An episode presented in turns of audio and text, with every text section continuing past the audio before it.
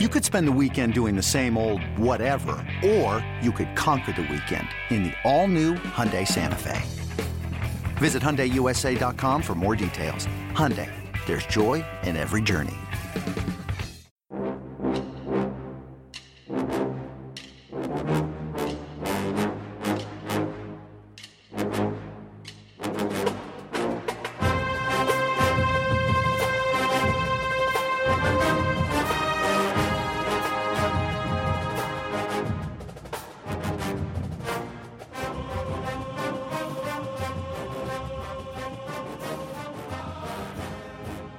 Good morning, Bucknutters. Welcome to the Bucknuts Morning Five here on Friday, August 13th, 2021. Yes, Friday the 13th. I am Dave Biddle, joined by Jonah Booker for his usual Friday visit. Let's start right at the top, my man. CJ Stroud looks like if he doesn't have the job locked down, I mean, he's, yeah, he's, he pretty much has the job locked down. That, that's what I'm hearing. What are you hearing? Yeah, it sounds like CJ Stroud has this. Uh, Gary heading to Minnesota preparation is his job to lose, and like you said, it, it, sounds like he's going to be the guy. I I always said coming into this uh, fall camp that it was going to take someone playing out of their mind and him taking a major step back uh, for him to lose this job.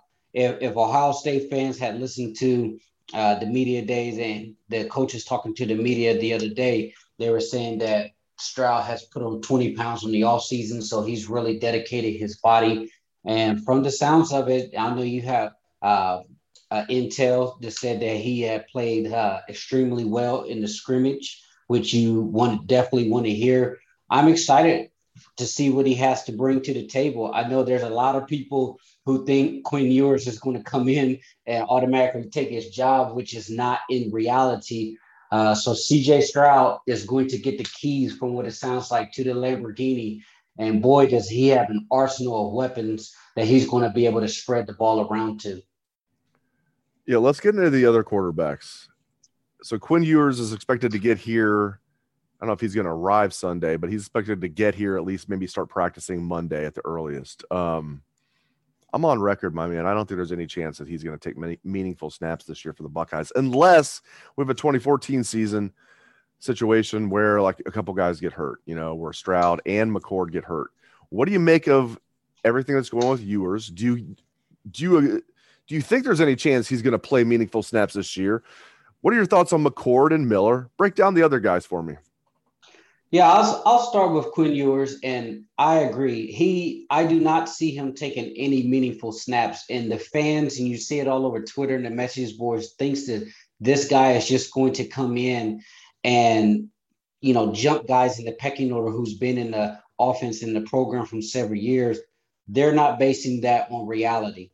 I'll tell you what's going to happen. Ewers is going to come in they're going to ease him in to get him acclimated to the college football program. He needs to learn the playbook. And then he's going to be on the scout team. He's going to lead the scout team. He's going to be probably the best scout team quarterback in college football. And the way things are going right now, you you only have so many practices for fall camp.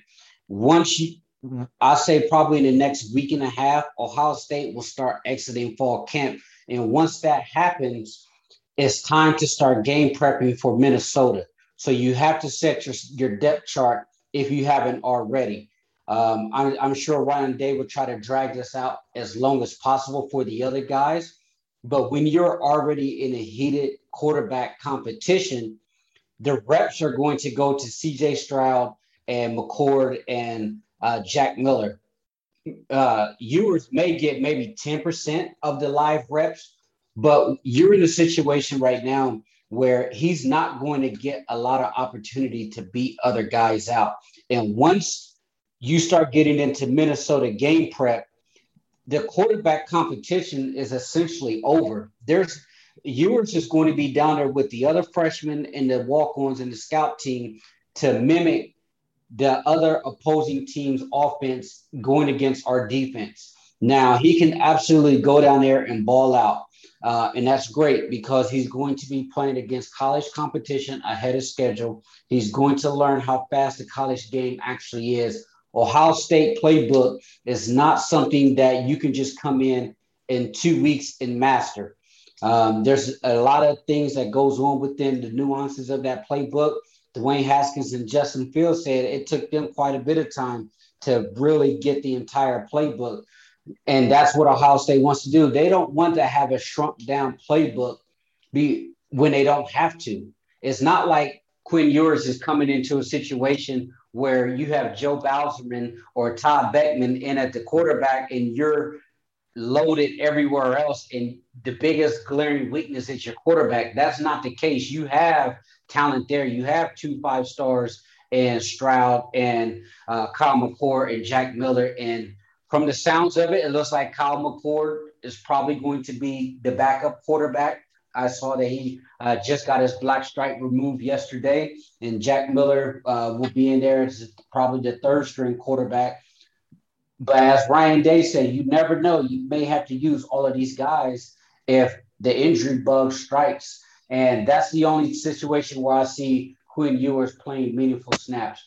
What you're getting from him right now is a kid that's going to be making a boatload of money from NIL. He's starting the clock a, a little bit earlier. He's going to come in, uh, learn the playbook as he goes along throughout the season. And then once the spring hits, he's going to battle CJ Stroud for that starting position. And at that time, all bets are off. All right, let's look at the offensive line, specifically one guy, one massive man, Dawand Jones. Jay Book, is Dawand Jones, is this the story of camp? Him, I, I, he's gonna be he's gonna be the starting right tackle. Is that is that the story of camp so far? I love what I'm hearing from Coach Stud about Dawand Jones. And I thought it was big when he said he didn't love football coming in. He he played it because he was so big he was good at it, but he didn't love it. He wasn't all in.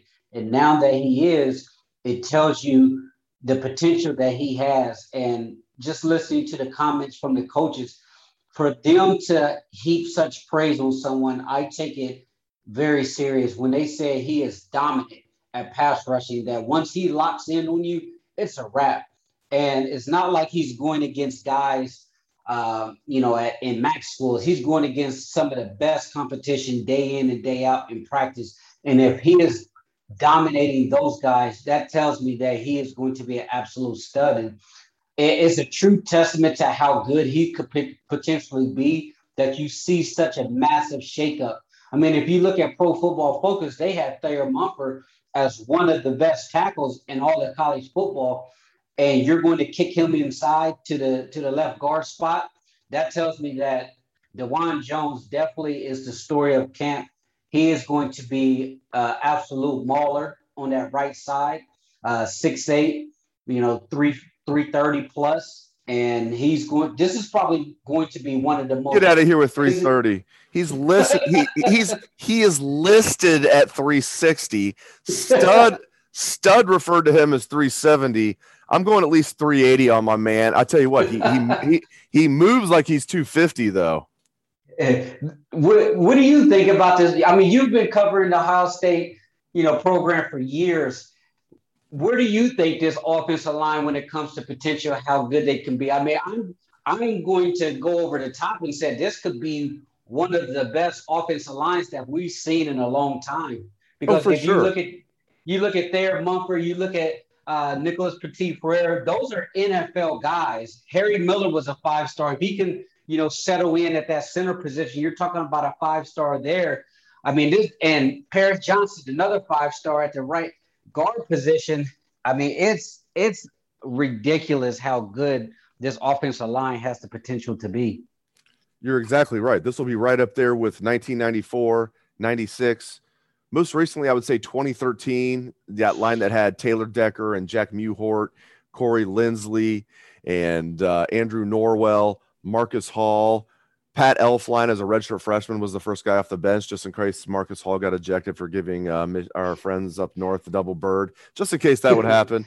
Um, I love that 2013 line, not just uh, because of that, um, but I mean, that was a great line, and they've proven the NFL to go on top of it. But yeah, man, I mean, this starting lineup alone, let's say they didn't have much depth, but you said, okay, we're going to give you a starting five of from left to right, Petit Frere, Thayer Munford, Harry Miller, Paris Johnson, and Dawand Jones. Okay, you'd be like, all right, we'll get some decent walk-ons after that. We'll, we'll be good to go. How about then the second team um, is you know guys like Donovan Jackson, five star, Josh Fryar, a guy that they absolutely love, Luke Wypler, a guy they absolutely love, Matt Jones at left guard, a guy that we all thought, myself included, would be starting this year, started three games last year and played well. I mean, it's unbelievable. And then Enokk Vimahi at left tackle. He's been more of an inside guy, but he's playing left tackle in that second team.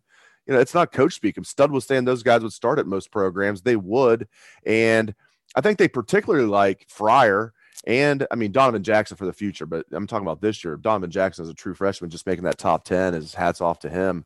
Wypler at center. I know they like him a lot. Um, I mean, Matt Jones, they like him a lot. They feel like they have 10 starters they got probably at least eight. I won't be surprised if they rotate a little bit. And you're right, this will go down, I think, as one of the better offensive lines in Ohio State history. And you know, on the message boards and social media, Stud gets a bad rap from a lot of people um, within the fan base. And I look at this offensive line and the guy and the way that the offensive line has developed over the last several years. To me, he's done a remarkable job developing his guys. I mean, you look at Fryar, you look at Dawand Jones.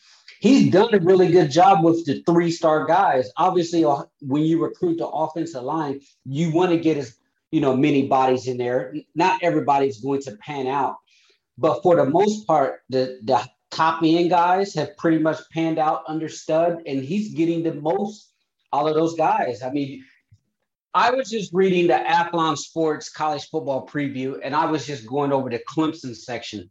And one of the biggest things that Clemson was harping on was how dominant Ohio State offensive line was against their front seven. And Clemson was saying that was a major emphasis for them uh, in the offseason is to get bigger, to get stronger, to get more nastier because Ohio State offensive line exposed them. And just hearing that coming from another national championship contender program tells you how good this offensive line play has been under Stud. No doubt about it. And by the way, Bucknutters, I know Marcus Hall did not get ejected for giving the double bird. He had already got ejected, then gave the double bird. Regardless, it was fantastic. All right, let's close the show talking about some linebackers. Got a chance to interview linebackers yesterday. Um, two really encouraging things because like on the show Wednesday, Bax and I talked about how we're concerned about the linebackers. So, you know, you know, guys have been banged up. Ryan Day's team concerned, but optimism now is uh, starting to swirl. Jay Book, I'm hearing good things about two guys in particular. I'm not talking about the bullet, but Cody Simon, Teradja Mitchell. Hearing good things about those guys. What are your thoughts overall on those two guys and just the linebacker situation as a whole for the Bucks? Yeah, same thing I'm hearing. Um, those two names are the ones that are really jumping out uh, when it comes to practice. Cody Simon has uh, really transformed his body as well. He's been in the Body by Coach Mick program where he's put on a, a ton of weight, but was able to maintain his speed and his explosion. Uh, if you listen to Teradja Mitchell talk about him, he heaps a lot of praise and talk about how good of a linebacker he's going to be and thinks that Cody Simon is going to be special. But we've all been waiting for Teradja Mitchell. The time is now. From what I've been hearing, he's somewhat of like the coach on the field, even though he hasn't played a significant amount of reps. He's been with Al Washington for so long that he's somewhat considered the, the veteran presence with that linebacker unit. Um, I, I do think that there is some concern with the linebackers when it comes to the youth and inexperience and if they're going to be able to play uh, down in and down out at a high level because you're losing two guys in Baron Browning and Pete Werner, who's going to be uh, making NFL rosters on day one. So I, I do see the concern there, but I think they have the potential to be solid. I don't know how good they're going to be, but as the season progresses, the entire defense will need to step up because I've also heard people saying that they're concerned about the secondary. Now, obviously you're going against the best wide receiver room in college football. I mean, it was in a boarding house where, you know, one of the sources said, I would take Ohio State's wide receiver room over the Detroit Lions. I even argue I would take them over my Oakland Raiders or Las Vegas Raiders wide receiver room as well. So that could be why the defensive backs are having somewhat of uh, covering issues in camp. But the linebackers, they'll be okay because the defensive front is going to be so dominant. So that's going to help them quite a bit when it comes to staying clean from uh, deep offensive alignments getting to the second level. It's just a matter of they have to stay healthy when it comes to Simon and Teradja Mitchell. You can't afford to have those guys go down because things are still a little sketchy with Dallas Gant. You don't know what he's going to be. Uh, so those next wave of guys, if they're thrown into the fire, is pretty much going to be, uh, you know, a baptism by fire on the spot if they need to learn on the job. Fantastic stuff as always from Jonah Booker. Thank you very much, Jay Book. Thank you to all the listeners out there for tuning in to the show. We appreciate that very much. Hope everyone has a great day and a great weekend. Let's try the fuck I swag, best damn band in the land.